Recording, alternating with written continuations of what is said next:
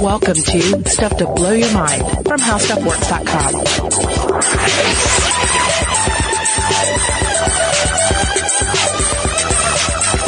Hey, welcome to Stuff to Blow Your Mind. My name is Robert Lamb. And I'm Christian Sager. Uh, today, as you could probably tell from the title of this episode, we have, uh, well, what is an unusual topic. Uh, we're going to be talking about penile transplants.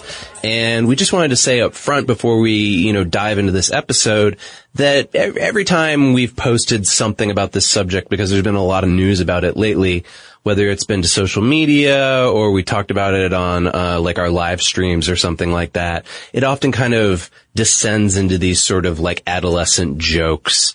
Uh, and, you know, we want to have a sense of humor about this, but at the same time, like doing this research, it really became apparent to us like how traumatizing this is for a lot of people and how important this procedure is. There's some weird science to it, certainly, mm-hmm. but uh, there's a lot of people's lives that are affected by this. Yeah, I mean, we're talking about the the loss of genitalia, the loss of a sex organ here, and that's that's a serious matter. And I think our our sort of conditioning, is certainly in uh, in American culture and, and Western culture in general.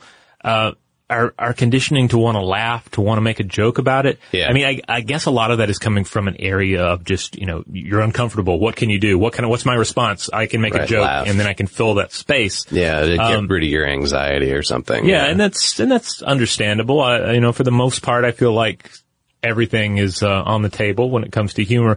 But in, in, in researching this, in talking with our special guest today, it, it really became apparent that this unwillingness to seriously engage with, with this issue has actually held back some of the advances that can, that, that could help people who need it. Yeah, absolutely. Uh, so, that's a perfect segue into that. Uh, we were very lucky to be able to talk with Mary Roach for about half an hour about her upcoming book, Grunt.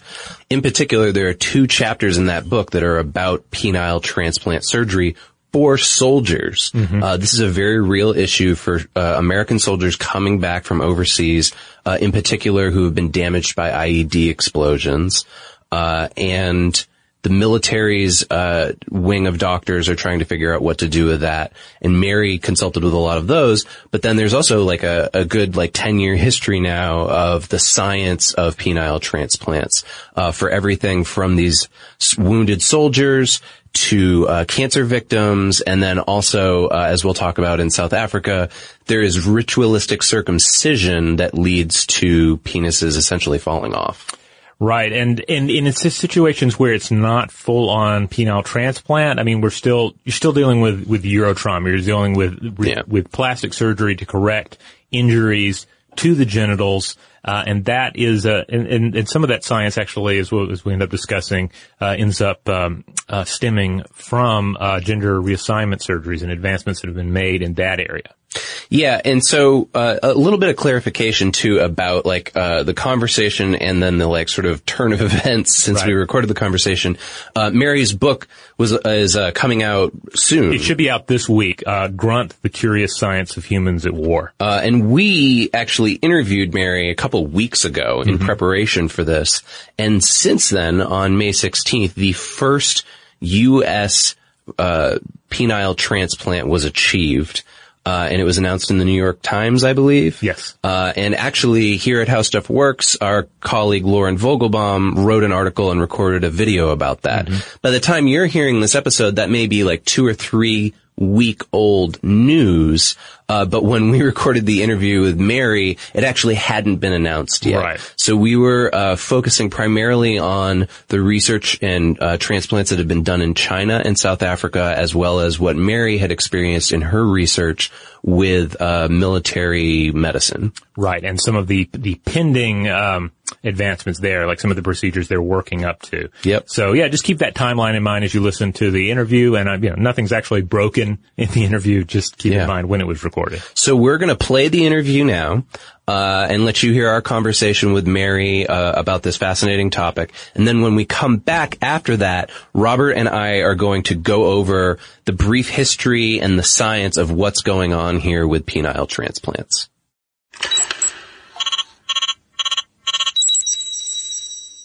Well, first of all, uh, thanks for taking the time out of your day to chat with us here. Um, we've we've really been enjoying uh, reading Grunt, and uh, and in the past, I've been a big fan of. I think I've I've read all of your previous books: uh, Stiff, Spook, Bonk, Gulp, Packing for Mars. Uh, so anytime a, a Mary Roach book comes out, we get excited. there should be some kind of special, I don't know, bracelet or or medal or something that you get if you've read all of them. Very few people have read all of them. Thank you. oh, well, thank you with this particular book, uh, I guess uh, the place I want to start is um, I, I, was particularly interested in the two chapters concerning urotrauma, genital reconstruction surgery, and genital transplants. Uh, because I mean, there's the, I mean, there's the morbidity and the squim, the squeamishness of the topic, but it ultimately provides some, some, you provide some powerful insights into the place where science and, and to a certain extent the war machine itself has to try and stitch everything back together again, both physically and psychologically. Was this a challenging subject matter to undertake? It was, yeah, for just the reasons that you've just mentioned. It's, it's, uh, it's a sensitive topic and I'm not known as a sensitive writer, um, if you're familiar with my book. Um, but it's, um, yeah, I think that bec- because it is sensitive, people shy away from it, and um, I feel like it's important to talk about it, and so do the people who do the work, uh, because somebody's uh, sexual health and, and sex life and relationships are, are in the balance, and that's you know that's important stuff. It's it, you know I mean it's important to get veterans, uh, wounded warriors, whatever you want to call them, you know, mobile and walking and able to take care of day to day activities and be back on their feet. But sex is important too. And, um, a substantial number of these men sustain injuries that do uh, that do go up that high. I mean, it's a it's a it's a fraction of them, but still enough that it's it's important to talk about it. Hey, Mary, this is Christian Sager, the co-host of the show. I, to piggyback off of what Robert was just saying, I, am particularly interested here in the cultural and identity connections that you remarked on regarding penis reconstruction.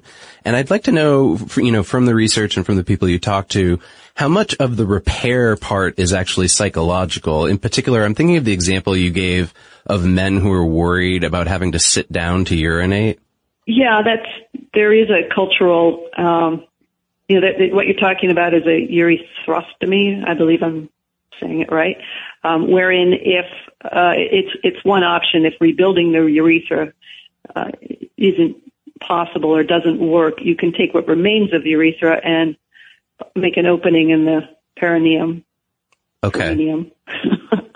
however you pronounce it, uh, and then um, the the person would sit down to urinate, you know, as a as a woman does. And um, I asked when I was in the, the operating room, I asked uh, both the surgeons there, like, how how much of a big deal is this? And one of them said, well, you know, when you're talking about you've lost one part of one leg and you know part of one hand, and you know this is not a big deal. The other surgeon looked at me and said, it's huge. Yeah. Uh, so there's a difference of opinion there, but um, yeah, obviously it's. I think it's it, and, and then she went on to say that uh, she'd been at a urological conference uh, in in Europe. It was a, a world urology conference, and it, it, it was very cultural. They were, she said, the Italian surgeons were like, "Are you kidding me? No." Mm. you know that that seemed to be, you know, an affront to masculinity other cultures were, you know, it was less of, seemed like less of a big deal. So, um, you know, as a woman, it's hard for me. That's an interesting thing. You know, there are sometimes, you know, I, every now and then I've met men who are like, yeah, I sit down in the toilet because, you know, it keeps the carpet cleaner, you know, or my wife likes me to. And, right. and, um, and, and then there's other men who are like, you sit down on the toilet to pee. So I think it's both cultural and personal. Yeah. But it's, a, it's an interesting topic. So they're incorporating um, therapy I, yeah. into this then as well, I would assume? Um, therapy is, this is an area, um, sex, sexual health and intimacy counseling is, a, is an area that uh, I think the government would do well to dedicate more funding to. At, at the time I was at Walter Reed, there was not a full-time staff person doing just that. Wow. You know, there's a sense that um, that that you know, we only have so much money to go around and this, you know, sex is, is, it's lifestyle. This is just lifestyle, you know, that this is not going to be a priority for our taxpayer dollars. And, and there are people at Walter Reed who, who work with these patients who feel like that this is really important. Like, yeah, it's important that they walk, but it's also important that they be able to have a sexual relationship that isn't fraught and that you know and that and that one you know once you come out of these operations and you, you know, there's just a, a lot of things to adjust to and and you know how do you use this thing now that it's been reconstructed or you know whatever's been done? I mean and it's not just with reconstruction and transplants. It's also um, there's a lot of uh, heavy medication that goes on especially in the early months after an injury. There's nerve stabilizers and antidepressants and pain meds, all of which can affect um, a man's ability to get an erection or to keep an erection, and that's you know that that's also should be part of the counseling. And there are people there who do it, but there um, there need to be more of them. Yeah, so uh, I'm going to jump ahead a little bit here because that you connected right to another thing I wanted to ask about, which is this idea that that sex isn't as valued financially as walking, for instance. And so I, am curious from your experience researching this book, do you think the fear of just sex talk in general is preventing us from making strides in health sciences? Yeah, well, there, yes, I think that part of part of it. I mean, the, the woman that I um, that I spoke to, Christine Deslauriers, who runs the Walter Reed. It's a sexual health and intimacy working group, and it's something she does on her own time. Uh, uh there's about 50 people who get together and share resources and who've been working in this area, and that was what she said to me. She said, "This isn't just a budget issue. This is the government not wanting to embrace sex and, and, and not just out of prudishness. I think just as it's out of a sense of, you know, we, we must spend taxpayer dollars in, you know, the, the way that taxpayers want us to. And, and, mm-hmm. and sex is perceived as certain, you know, certainly in, you know, in, in, you know, certain segments of the population, uh, you know, that's, that's not perceived as a worthy expense, you know, that, that is, uh, um, yeah, it's a, it's it's considered you know lower priority. Okay. And and yeah, I think it, it is it, it is in some way tied in with kind of a yeah, not a prudishness, but a, you know, it, it, to be spending taxpayer dollars promoting sexual pleasure, it, you know, it's it's it's treacherous grounds, you know, uh, in terms of getting negative media attention or what have you. But it's also, you know, I should also say the number of, I mean, if you look at the number of veterans whose injuries have left them in need of surgery or infertile or, or what have you, it's a small percentage because most, I mean, most of the injury is in the lower part of the body. It's the foot and the calf and, you know, b- below the knee. The higher up you go, the, the less frequent these injuries are. So it's something like 300 genital urinal, gen, urogenital, however you want to um, term it, injuries for something like 150,000 amputations or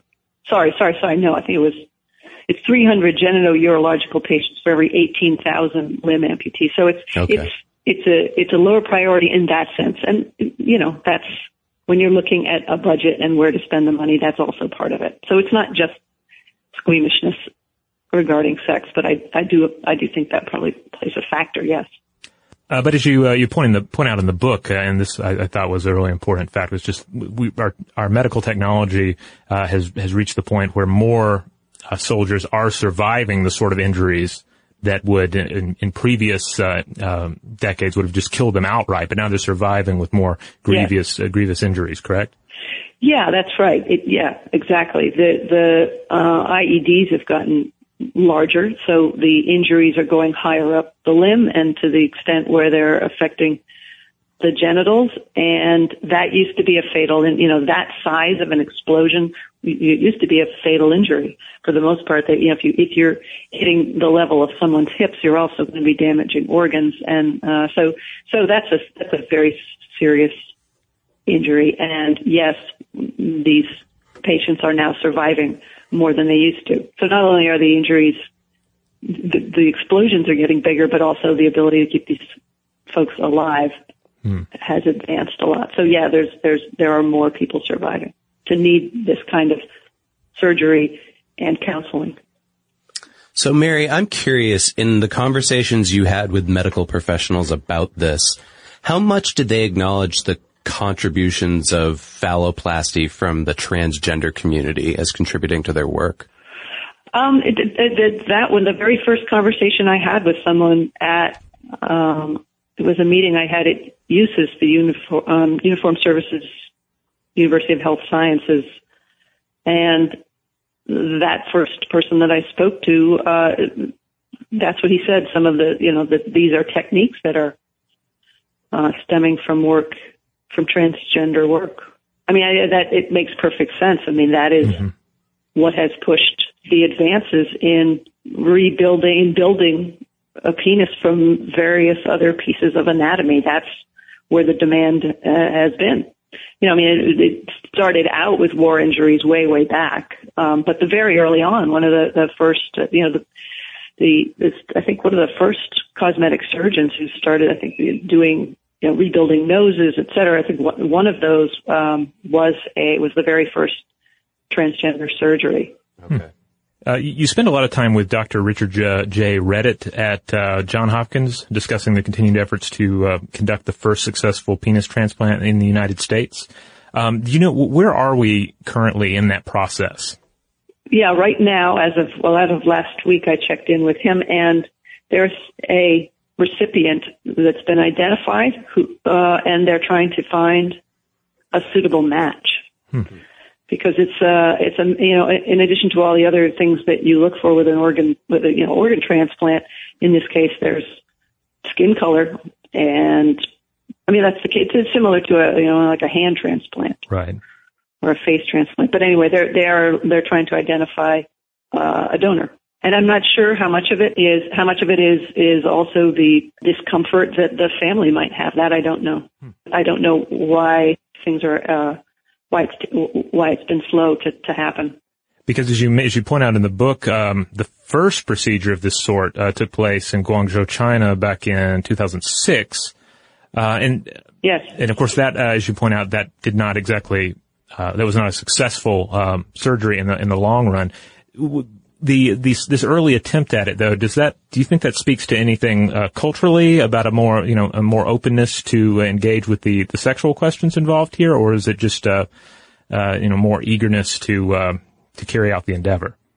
I think probably more the latter. I think probably um, more eagerness to plunge ahead and be the 1st mm-hmm. And you know, the, in this case, it was uh, they claimed it was a psychological issue. That uh, I mean, t- two weeks later, that they removed it huh. uh, after having transplanted it. They they removed it and they cited a se- severe psychological problem, but they didn't elaborate at all. And I wasn't able to get in touch with. They didn't respond to emails, so I don't know. I don't know exactly. There was some necrosis. Uh, okay. There was some, you know, the the, the uh, and and they didn't attach all of the um, same. I believe that the cavernosal artery. There's a there's a, an artery that the U.S. surgeons are planning to hook up that I believe that they didn't. So there were, there was in, in the China operation, but a lot of it is speculation because there hasn't been a lot of open communication between the Chinese surgeons and the and the U.S. I mean, I, I wasn't able to get a lot of details about that procedure. Only what is in the paper, which is that the um, there was some psychological distress and it was removed, and it looked like the U.S. surgeons told me that from looking at the photographs, it looked like there was some necrosis, some tissue that was not being receiving blood and getting oxygenated, and that that um, may have contributed as well. But you're asking why did they go ahead so quickly? And I think that just may be a yeah a desire to go ahead, give it a whirl, and be you know a little less, perhaps a little less cautious and, and mm-hmm. a little less inclined to work out all the details. I don't know. I'm not sure. Well, I hesitate to call this a lighter note, but Robert and I were both very interested in uh, how erectile tissue can be constructed from the sinuses and also from mouth tissue. Can you speak to that a little bit more? Like, why is it so good for reconstructive penile surgery? Uh, the cheek, yeah, but for rebuilding a urethra or part of a urethra, and this is of course a tube that is transporting liquid. Um, the the inside of the cheek is good because it's it's used to moisture. It doesn't doesn't deteriorate in moisture. It doesn't break down. Uh, it's it's it's evolved to be wet all the time. And and if you just use skin, uh, you can end up with um, infection and fistulas, which is when infection kind of eats through uh, to the outside, and you have sort of a tube going off where you don't want it to. The other thing, uh, um, you want you want a, a patch of tissue that for the, the penis or the urethra, you don't want hair growing on it. For the urethra, you don't want hair because there's minerals in urine which can collect on and build up on the strands of hair, and that can cause problems. You get little calcium, little stones, basically. Uh, so the cheek is advantageous in two ways. It's uh, it's used to moisture and it's hairless. You know, the, um, for rebuilding a penis, they tend to use you know the underside of the arm doesn't have hair. Also, the, the behind the ear is another that little strip there that is a, a little hairless stretch. Okay. Um, and in that case, just you don't want hair growing on your penis, probably. Right. I mean, I can't I can't speak. You would assume, yeah. As well as you, yeah. Uh, so anyway, that's that's why those particular um, patches of uh, tissue are selected. Yeah. In, in reading you some of your past books, I've often found this pattern where um, there'll be like a, a section of one book, and then uh, in retrospect, you can I sort of look back and see like, oh, well, that's maybe where she got the idea for the following book. Um, so I, so I have yeah. to ask, when did you decide that Grunt was your next book? And if we look back into previous books, is is there a particular chapter in a previous book that uh, that basically uh, you know, gave birth to this volume? No, you'd have to look into the pages of Smithsonian Magazine, and you even then would never be able to tell because it was a story that had to do with the world's hottest chili peppers, which are grown in Nagaland in India. Uh, and while I was reporting that piece, somebody told me that the Indian Defense Ministry had basically weaponized this chili pepper and made a kind of tear gas or mace with this uh, sort of a nature's own tear gas. So I felt like I needed to report on that. I went over to the neighboring state of Assam, India, and the, went to this lab. And while I was there, I just there were a number of projects going on that struck me as kind of fascinating and esoteric. There was a leech repellent project going on, and and I remember that was the moment where I thought, oh, military science. There's this whole world out there of uh, things that uh, are, have nothing to do with building better weapons. There's there just there's it's a whole world of the kind of stuff I like to report on. There's a lot of um, biology and um, human related science that goes on, uh, you know, in the name of keeping people alive, which is I also liked that it was this kind of counterintuitive for a military book. It's not really uh, about, if so much of what you see is about the technology of weaponry and bombs and high tech lasers and drones, etc. So the the human side of it seemed um, it is it seemed to fit, and it. Uh, but anyway, it didn't grow out of anything in any of the earlier books. It was from a, a story I was doing in between books. Yeah, that's interesting for us because we just maybe a month or two ago did an episode on the history of the weaponization of animals for military purposes. Uh, so it was really nice to yeah. see in your book like the flip side to it, where it was more of the like healing function that all this you know DoD yeah. research goes towards. So how did you cover the, the? I saw something about about owls. Did you cover that one where the Coast Guard wanted to use owls? To no, oh no. Look for uh, uh, yeah, that was anyway, but that's not weaponization. That was more like um, almost more like a cadaver rescue dog. It was okay, using okay. owls to. Well, we've talked about going back like, and anyway. doing a, a, second episode yeah. where we talk about the use of animals in more like spying, uh, surveillance, uh, you know, other um, other uh, uses aside yeah. from just killing people. I think the craziest one we got right. into was the bat bomb. Did you oh, ever yes. hear about that during World That's, War II? Yeah, I did. Yes. Yeah. I almost put it in the book, but I but I had to you know remind myself it was a little off topic. For me. Yeah, yes, the yeah. bat bombs were amazing. Yeah, it's totally insane. So how does science, and sort of generally speaking, and you know, in your experience, how does science that orbits military endeavors, uh, you know, not necessarily the weaponized stuff, but the stuff you cover in this book. How does that how does it differ from other areas of science and scientific uh, research and inquiry? Um, it's it, well, it's an interesting mix because there there there's a whole world of of um, science that gets funded through DARPA, which is very um, it's with an eye to the future, and then like for example, there'd be um, and I didn't I didn't do, cover a lot of DARPA stuff, but I was fascinated by it because it was um, it, it, there'd be some idea of like, well, how can we? What's a what's a way to make you know soldiers you know more effective and better at what they do? Wouldn't it be great if there were a way where they could not be sleep deprived, so they could be they could sleep but have one kind of one eye open, like be partially looking out for things, mm-hmm. um, and but still sleep and not get sleep deprived. And and so they were looking at uh, animals, uh, marine mammals, and also some birds that have um, one that are awake in in, in one hemisphere and asleep in the other. Like there are there are geese and ducks that can, you know, they'll sleep in a group, and the ones on the perimeter will sleep, but also be watching out for predators. And so there's there's some um, biologists or zoologists who've gotten funded by DARPA to just to, to study unihemispheric sleep. So mm-hmm. then you'll you'll look at this paper and they'll think, why is DARPA funding? Like, oh, okay. Right. They're looking forward to the future. Like, how can we make this kind of invincible modulated soldier? Like, what what could we do to the soldier to make him or her more efficient, more awake? Uh, just less of a human and more of a fighting machine. So there's that very strange world, which I didn't spend much time in. I just sort of would come across the papers and go, whoa, really? Surgically installed gills? Really? so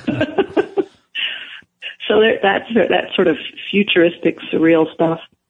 And then there's, um, there's just a, a tremendous amount of um, work that kind of goes on under the radar. That's just you know like the the Naval Submarine Medical Research Lab, which is just you know looking at sleep deprivation and, you know, air levels and, and, and the, you know, the various things that people deal with when they're, um, out on a submarine and, um, how to sort of make that existence better, more efficient, healthier, et cetera. So, that, but there's like that work goes on and has gone on and just is not, it's kind of, um, invisible. I mean, it's not. It, it just doesn't get a lot of attention, and it's you know, it's it it heartening to me to see that that's there, and that, that the people that are doing it are very committed and dedicated and caring. You know, the reasons, ultimate reason some of this work is being done. You know, uh, when you get right down to it, it's like how to make soldiers better at what they do and keep them alive so they can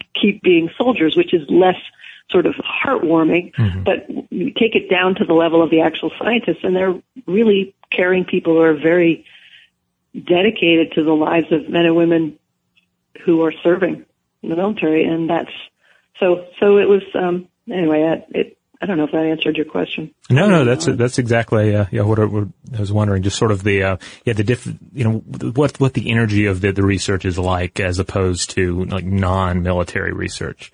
Uh, so yes, I, I think that's that that answers the question perfectly. I can only imagine you're getting a lot of interview questions about the urotrauma and the penile transplant um, sections of the book as, as, as we ask you. And, and I and again, I want to stress that I thought you handled it just perfectly with uh, you know utilizing the the expected Mary Roach voice, but also you know handling some potentially delicate uh, subject matter. Uh, but can you tell our our listeners and, and readers about something that you explored in the book that's getting less coverage that maybe you wish more interviewers were, were asking you about? Well, I'm actually, you know, the book, since I'm, talk, I'm talking to you a month before the book is out, so you are really among the first oh, okay. uh, folks that I've spoken to. I've done, um, I've done some Q and A's, and to be honest, this is the first time where I've talked in much detail about it. Partly because there just haven't been many interviews yet. Um, but um, and it'll be interesting to see whether this is something that people focus on or whether they'd rather leave it alone because it is, you know, it is sensitive and it's, um, there's a level of discomfort with the conversation and with, I guess, um, how listeners, readers, whatever will react to it. And, uh, so I, I, I think it, I, I don't know um, whether that will be discussed. I would think it would be discussed a lot, but uh, we'll see. Um, It's hard to imagine it coming up on the talk of the- shows, I guess, uh, like the late night talk shows. yeah, depending on who the who the host is. um, yeah, well, or or I was thinking more like you know CBS Sunday Morning or you know the morning yeah. the morning mainstream TV. You know, uh, while people are having their breakfast. Yeah, we really gravitated toward that bit. section. It just, I, I, th- I think it felt like it fit the voice of the show. The, the whole book did, but this in particular, we were like, that is something we can make a whole episode around. Oh yeah, I agree. I mean, I think I mean there's two chapters in the the book, and I had originally planned one, and um, then I heard about the the transplant that the the um, the folks at Johns Hopkins were working towards, and, and then I obviously wanted to cover that. I mean, partly because I'm Mary Roach, and that's the kind of thing I cover, but also just how could it how could I not want to cover that? It's fa- it's just really interesting because it's it's it, it's uh, terra incognito for uh, for the transplant. Uh, you know, the face face first face transplant was tremendously compelling to people because mm-hmm. it's you know it, we've we've left behind the world of you know organs are they're hidden. You don't really you look at somebody and you think, okay, they've got a new liver, that's great, but that doesn't have the same. There's not a psychological component that's as kind of immediately fascinating. Yeah, I feel like uh, a lot of this research yeah. too just like strays right alongside like some borderline science fiction pop culture stuff too, you know, like when we're talking about these sleep experiments, thinking about, uh, R- Robert and I have done episodes in the past about, uh, like people speculating about all these myths about, uh, theoretical Russian military s- sleep experiments, you know, and then like, course, you know, you just mentioned the face transplant thing and it brings to mind, the what's that 90s movie, Face Off? Where they, yes. they swap faces, Yeah, you know? And it's, it's, this is Yeah, stuff that people have With kind of Nicolas been, Cage, right? yeah, and people have been thinking about it in sort of silly terms for a while, but this has some very serious real world, uh, applications. Yeah, and the, the fact that the immunosuppressive regimens have have made tremendous strides, and so now you can do something like face transplant, which before because it wasn't because it wasn't a matter of life and death, people sort of shied away from it because the burden of the drugs that you take to suppress the immune system, so it doesn't reject the the tissue. Um, that that that seemed you know, it was questionably ethical. Do you put somebody, you know, should you put someone through the risks and inconveniences and problems of this very heavy immunosuppressive regimen just for a face it's not a matter of life and death? And now that they've, you know, with marrow infusion and other advances in immunosuppression, now it's, it's, that's kind of falling away and it's, um, they're, they're transplanting whole arms, they're transplanting faces and, you know, now penises and probably at some point legs, although legs are problematic for various reasons, uh, and be, and because um, there's make, they're also at the same time making great strides with prosthetics. Prosthetics, you yeah. know, with prosthetic, yeah. So um, you definitely want to. You're, a leg transplant is not going to be the best option for a very long time, I think. So, but then, yeah, there's the guy in Italy who's talking about a whole body transplant, or what is sort of commonly talked about in the press as a head transplant, but really the head is the person, the transplantation is the whole body of the brain dead person.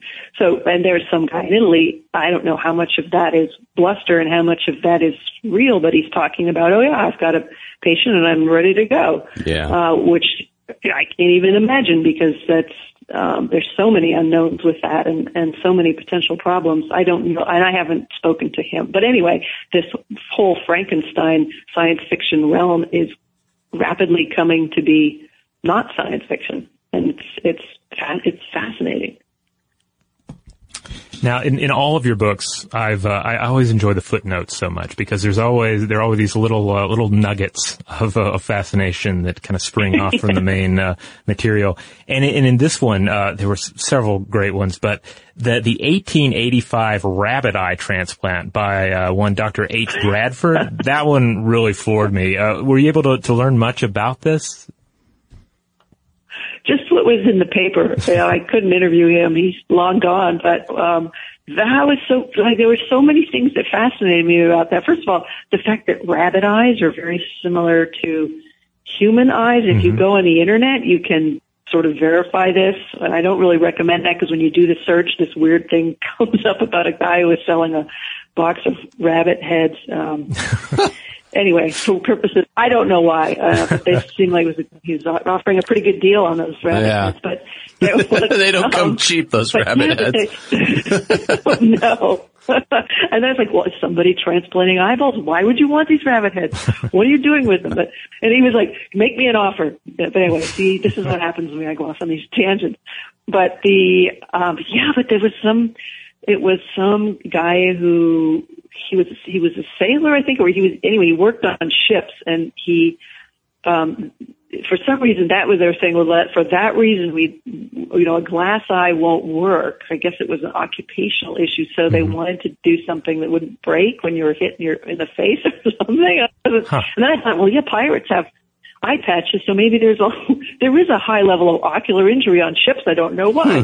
But anyway, that was what the reason they gave for why they were going to do this. Um, and of course, I should point out to listeners, um, the eye, this is just, it was cosmetic. It wasn't going to be hooked up and you would be able to, the person couldn't see because there's never been a successful eye transplant because hooking up the eye, it's a much more complicated, it's instead of like hooking up a telephone cable, you know, I'm talking about the nerves here, you're hooking up, you know, a complicated computer system and the body doesn't know how to regrow and reattach and make it all work again. So the, there hasn't been an eye transplant other than this cosmetic 18, what was it? 19, early 1900s. I don't have the date handy, but Um, it was a It long, said it was a while ago. 1885. Yeah, I think 1885 was what I Yeah, have. yeah. Yeah, yeah. So other than the, the guy who tried to do it for transparent reasons, yeah, there hasn't, there, there's, there's not any, but uh, nobody else is transplanting eyes, rabbit or, Or otherwise. or otherwise. All right. Well, uh, you know, those were our, our main questions for you here today. Uh, again, uh, thank you for taking time out of your day to chat with us. Uh, greatly enjoyed the book, and we uh, certainly encourage all of our listeners to go and pick it up. Um, when this episode comes out, it should be available in all the uh, physical and digital um, ways that uh, one normally acquires a, uh, a a good book. Well, thanks. Thanks so much for having me on this program.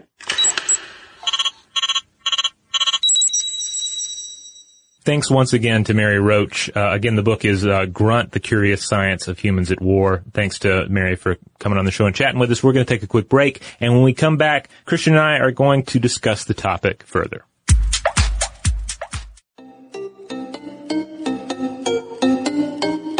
So let's back up a little bit. Uh, we've had myths and legends of penis loss and probably replacement as well that go back pretty far. It's the sort of thing that's likely lost in the mist of history. I mean, the myths of uh, are full of uh, castration and um, uh, penectomy accounts, uh, with a with a primordial uh, castration of the god uh, Uranus being one of the big ones.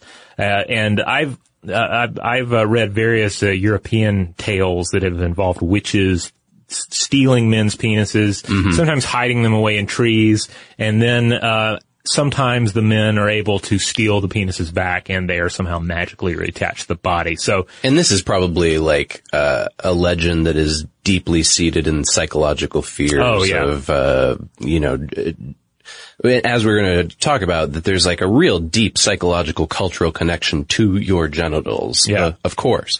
But, um, yeah, something like that seems like, you know, it's sort of pre Lorena Bobbitt style, like fear of the woman stealing, uh, manliness. Yeah, and even then there has there's like a sense of humor and uneasiness, unwillingness to like confront the the horror and terror of it, and therefore wrapping it then in the uh, in, in in something a little more whimsical. Mm, hmm And then as far as just simply as far as just simply reattaching a penis that has been uh, um, cut from the body, uh, penis reattachment surgery has been around for a little while. Um, in fact, uh, Dr. Surasak Muangsombut of uh, Thailand actually became something of an expert in it uh, during the 90s d- uh, due to an upswing in such attacks on philandering men um, by their wives.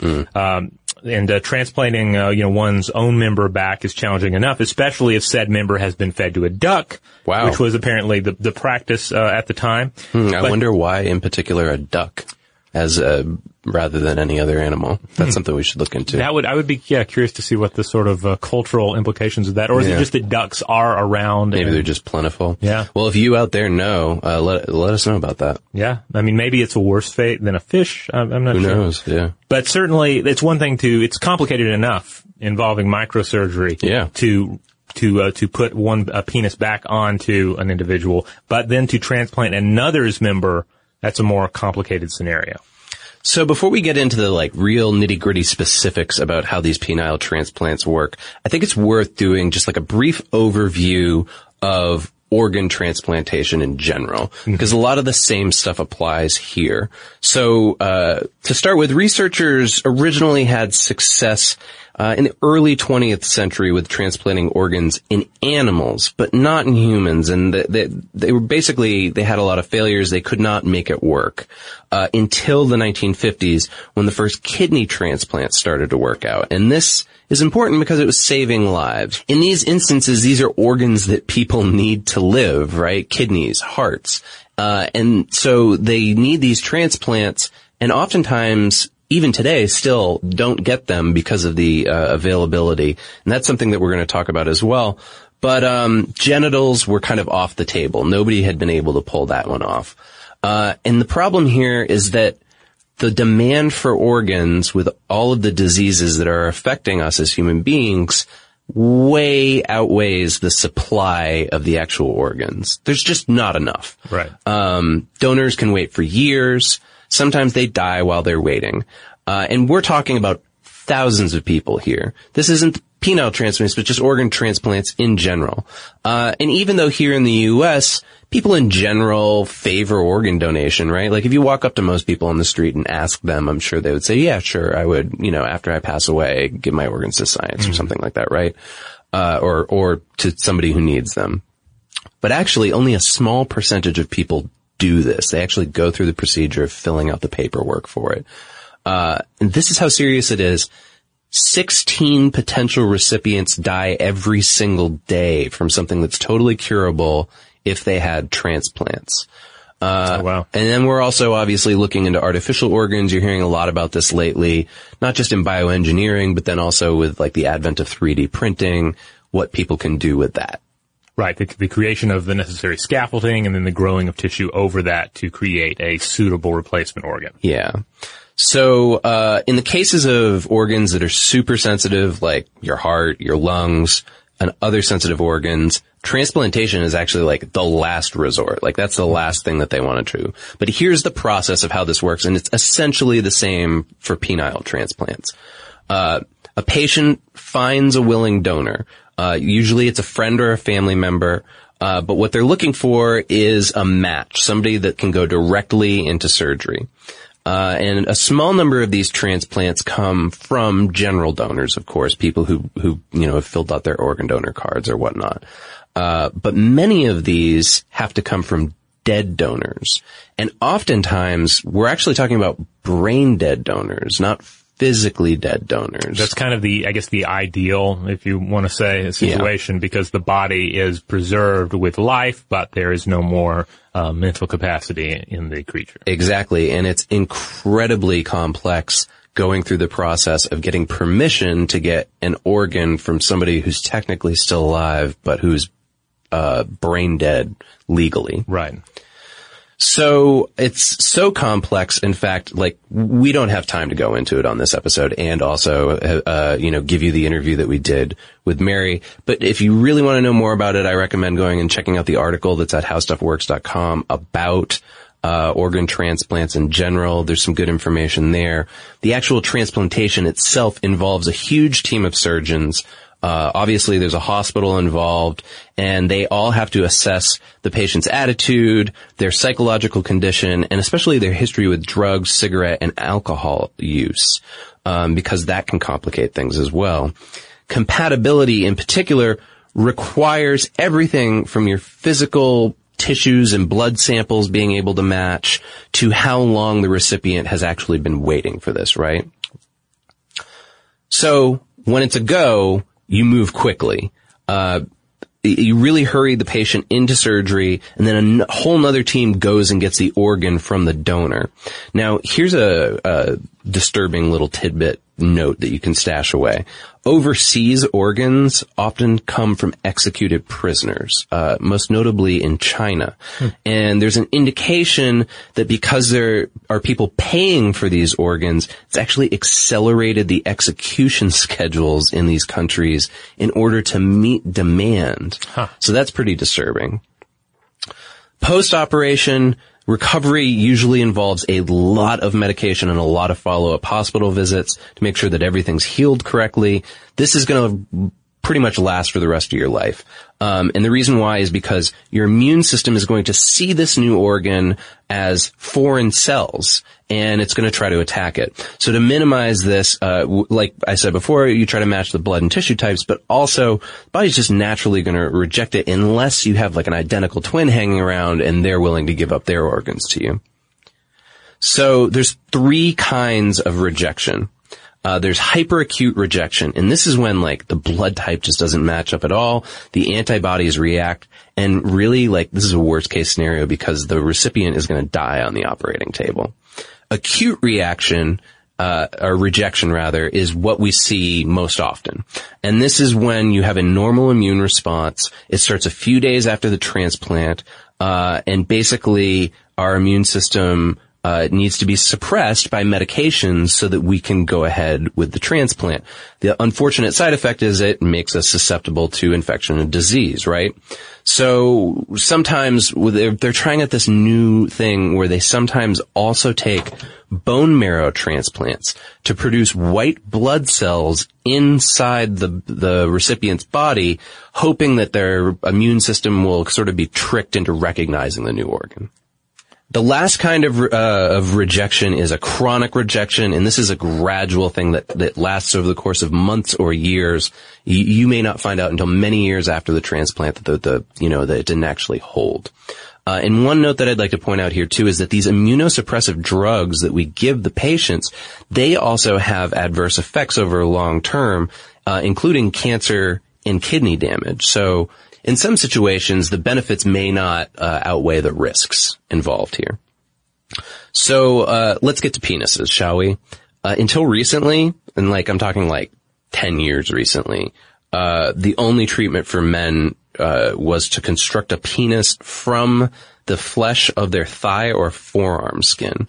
So basic plastic surgery reconstruction. yeah, and so you take that skin, you add a penile prosthetic, and it's got malleable or inflatable rods in it that make it semi-rigid.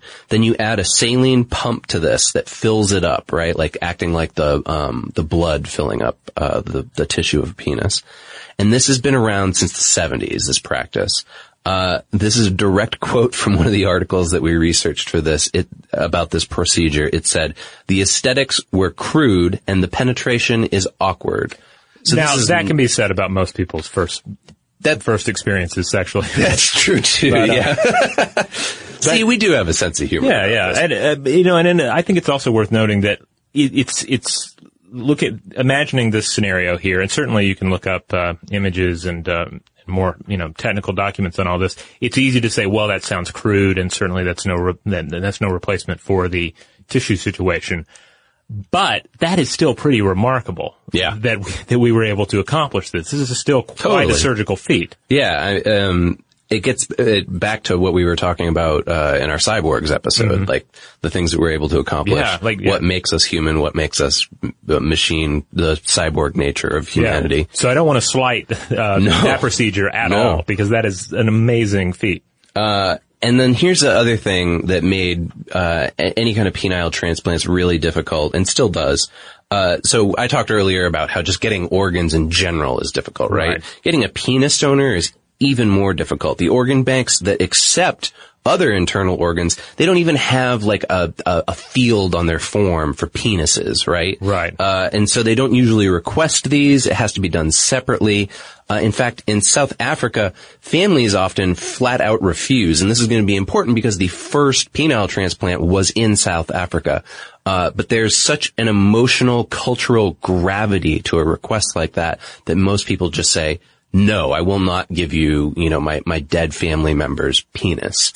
Uh, and in, in the case of the people who did the first penile transplant in South Africa, they actually had to come up with a way to work around it where they started constructing faux penises for the dead, uh, from the donor's skin to preserve their dignity, uh, in their graves and subsequently still be able to use the penis and give it to a living recipient. Huh. Wow, that is that is that is crazy. You know, in um, in Grunt, uh, Mary Roach's book, she points Yeah. out that the cadavers that were being used in some of the not even actual transplant procedures, but essentially rehearsals uh, for a, uh an upcoming transplant procedure. Like those are situations where somebody's body was donated to science, and they're you know they're not about to you know necessarily share the exact details of how that body was used Yeah, totally. you know, in part because of the complexities of our our psychological um, attachments to these Oh, yeah. various parts. Yeah, who wants to know about like how their loved one was carved up and maybe mistakes were made on them or whatever? But the benefit is, is that it led to the successes that we're going to talk about next. Yes. And some of the failures. So let's go back to um, a case that Mary Roach discussed in the interview. This was uh, 2006, Guangzhou General Hospital in Guangzhou, China. You had a 44 year old man who had lost his penis in a quote, an unfortunate traumatic accident. That's about all we know. One of the, is, is we've already touched on in the interview. This case, there's, there's some material that is, that is not as directly related to the reader. There's maybe, some of it might- might be lost in translation. Some of it is just maybe not provided. Um, Yeah, there are a lot of things about this particular case and it's been 10 years that are still vague to this day. And, and when we talked to Mary, we sort of mentioned that, Yeah. right? Like I remember saying to her, you know, what, what was actually up with that? And she said, as far as she could tell, uh, it was necrosis, but we'll get there. So the lead surgeon on this one was one Dr. Hu Wei Li. And so from what we know, the parents of a brain dead man in his twenties agreed to donate their son's penis to this man who was damaged in this unfortunate traumatic accident. Now the way that they did it in this Chinese procedure was they warmed up the donor's penis with an infrared lamp post-operation. And this was supposed to increase the metabolic requirements of the organ instead of increasing the blood supply. Now, other doctors that have been uh, interviewed about this particular procedure, they have said things along the lines of they think that what happened here and why it didn't work out was there was inadequate psychological workup. So like with a lot of the procedures that we talk about on this show that are semi-experimental, like say, uh, using MDMA to help with PTSD, right? Right. It requires therapy as well. It's psychological and physical. And It's not like just, you're do- not doing body work in a car here. yeah, exactly. Um, now, in the particular case uh, for the the biological surgery here with this Chinese case, they they could only use the local nerve structures because the donor's blood vessels had actually been obliterated, uh, and they rerouted a blood vessel from his lower abdomen to his perineum to connect it to this new penis. Then they connected the blood vessels and dorsal nerves, and then the, the urethra for urination and the corpus cavernosum for uh, erections. Now, according to the Guardian, they thought, okay, everything was a success after about 10 days. He had a rich blood supply and could urinate normally. But then the recipient and his wife came back in two weeks after the surgery and requested that it be removed. And as we talked about with Mary, nobody really knows the answer here, but we think that it's likely due to psychological issues surrounding the necros- necrosis of the tissue involved. Yeah, and you, of course you can't help but wonder, like, to what extent was this?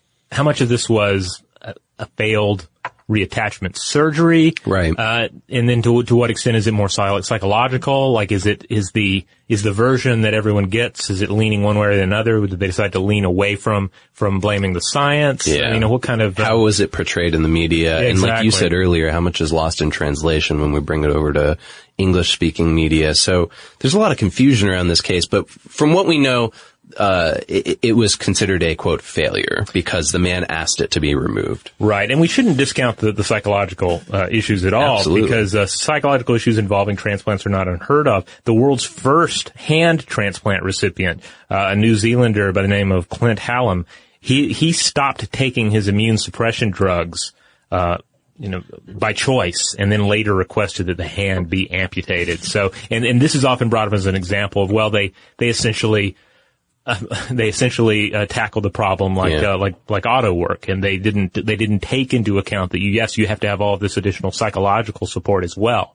Yeah, this is incredibly gruesome stuff when you get down to the nitty gritty of it too. Like this is the kind of stuff that would make up like a Tales from the Crypt style story or something like that. Like, like he has a dead man's hand and, uh, you, you know what I mean? Like it lends itself very well to, to to paranoid thinking Yeah. and to doubt and and I can't help but wonder too like in in these especially these earlier cases to what extent was the were they straight like 100% straight with expectations Yeah. for the Right. recipient that like hey this is th- this you aren't going to be 100% new. This is not going to be a you know a, a, a one two three fix it scenario. Right. It's not like you, and as we'll talk about, you don't just walk out of there and you've got a fully functioning penis. It Right. takes like weeks to months to years to try to get everything working properly. And in fact, in the South African case, they were surprised at how quickly things became functional. Well, let's look at that uh, the South African case. This Yeah. is uh, 2015, and we're uh, take, this is taking place at the Tygerberg Hospital in Cape Town, South Africa.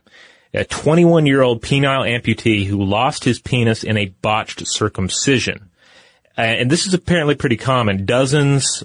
Some say hundreds of boys are maimed or die each year during traditional initiation ceremonies. So these are not, Yeah. these are not infant uh, circumcisions. These are coming of age circumcisions. Yeah, he was 18 when this happened, uh, and these ritual circumcisions are uh, basically the way that it goes is is they're so tightly wrapped that it causes necrosis in the penis, but you know without it even being detached. Uh, so his penis had to be amputated.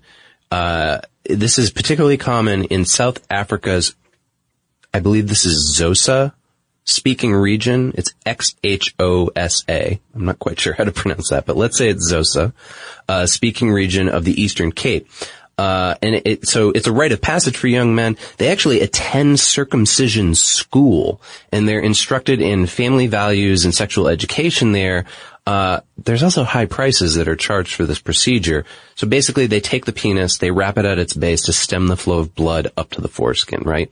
Some men actually die because they won't go to a hospital because they're, they're afraid of being ostracized after revealing that their gangrenous penis has fallen off. So there's such a strong psychological cultural connection to this thing that it's leading to people dying. Uh, so yeah, so South Africa seems like an ideal place to to start uh, getting a prep team ready to go for the first penile transplant. Uh, and the uh, lead surgeon here was one Professor Andre van der Merwe. So when the recipient recovered, he actually had to come back in uh, and drain a hematoma and repair a small fistula in the urethra. And now here's the thing. They expected that it was going to take two years for him to be fully functional. It only took three and a half months. Uh, and the surgery itself, it took four years of clinical and ethical therapeutic preparation. They had to work with cadavers in practice, as we talked about earlier. It was really difficult to find penile donors, as we talked about earlier. They were trying to overcome this by doing the whole procedure that I talked about where they build these fake penises. So this team is not only trying to come up with a way to help these, uh, these victims of this, uh, botched ritual circumcision, but then they also have to come up with a way to somehow please the families of the donors. Uh, and as of uh, the the last time this was reported, the hospital had nine more candidates in wait. But the good news is the recipient, the patient, last June it was reported that his girlfriend was pregnant. Oh wow. So fully functioning penis It apparently. would seem, yeah. I wonder if this case, if it also helped that the recipient was so young, just by virtue of, Right. you know, the, the, the cause of the accident. Whereas in the uh, recent case, the American case, he, he was he was far not not he's not old, but he was older than this guy. He's 64 years old. Right. All right, so let's get to this most recent case. Uh, when we're looking at May 8th through 8th and the 9th, 2016. Weeks Uh, ago. Yeah, just weeks ago. It took place at Massachusetts, Massachusetts General Hospital in Boston. Thomas Manning, a 64-year-old bank courier from Halifax, uh, Massachusetts, penis was removed because of cancer.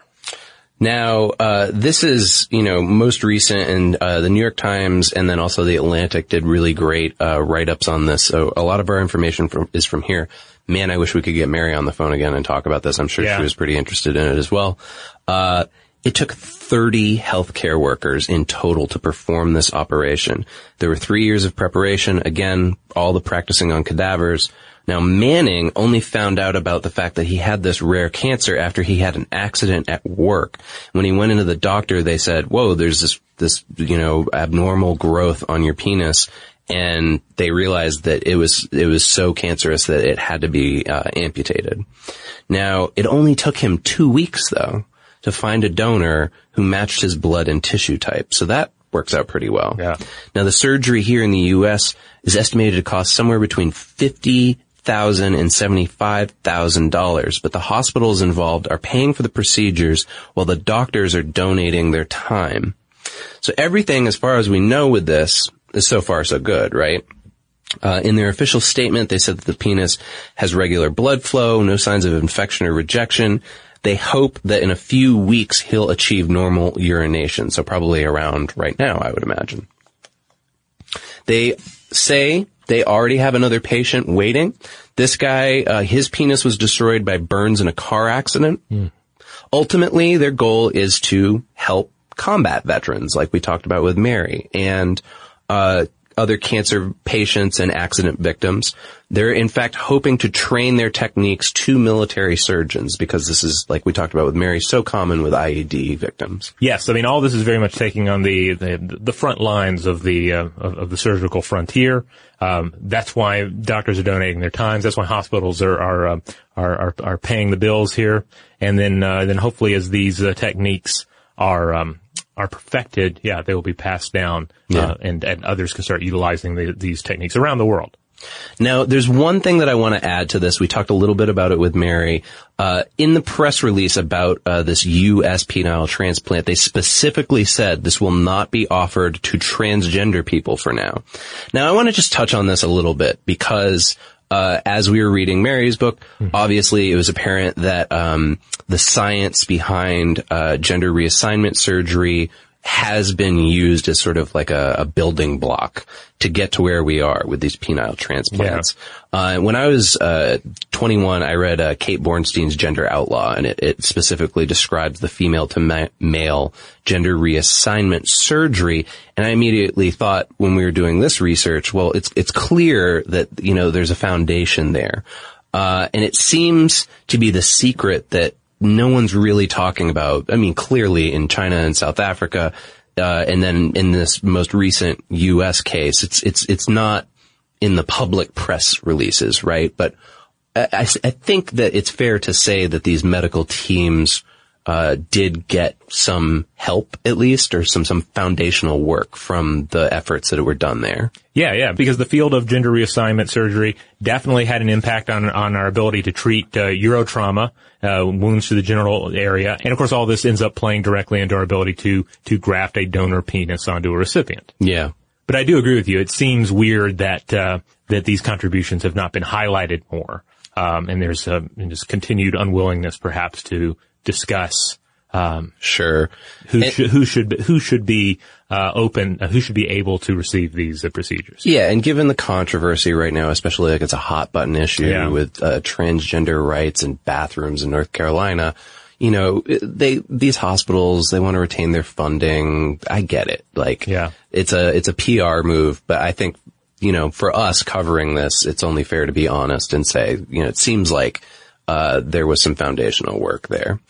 Now, there's also another topic that we don't have time for today, but maybe we'll be able to come back to in the future, which is the fact that there are actually artificially grown genitals that are being used and prepared for potential transplantation. Both penises and vaginas. The vaginas actually successful uh, and have have been so for years. Um, but we don't really have time to dive into the science on that today. So if this is you know something that's interesting to you listeners uh, and you want to hear more about it, uh, let us know. And Robert and I can come back and maybe we'll do something on artificially grown organs Yeah, and transplantation. grown genitals. Who doesn't mm-hmm. want to hear an episode on that? Yeah. Also, we're going to be talking futuristically, so I feel like maybe that will be able to actually work in a little more humor mm-hmm. as we distance it from some of the, you know, the, the real life and often grim circumstances that require these procedures to begin with. Yeah, especially, man, let me tell you what they do to rabbits for this. Next time. Next time, Next time on Stuff to Blow Your Mind. the things they do to rabbits. Yep. All right. Well, hey, in the meantime, check out the landing page for this episode on stufftoblowyourmind.com. That's where you'll find links out to some of the articles we mentioned here, links out to Mary's book, and uh, you'll also find all the podcast episodes. You'll find blog posts, uh, links to our social media accounts, such as Facebook and Twitter. We are Blow the Mind on both of those. We're also on Tumblr. We're also on Instagram. Yeah, and if you want to write us directly and tell us what you know about penile transplants or artificially grown organs or whatever, write us at blowthemind at howstuffworks.com.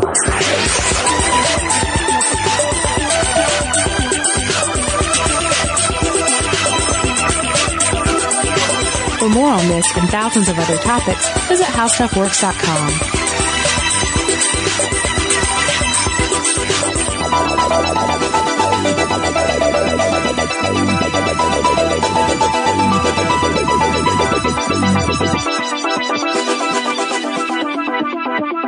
Thank you.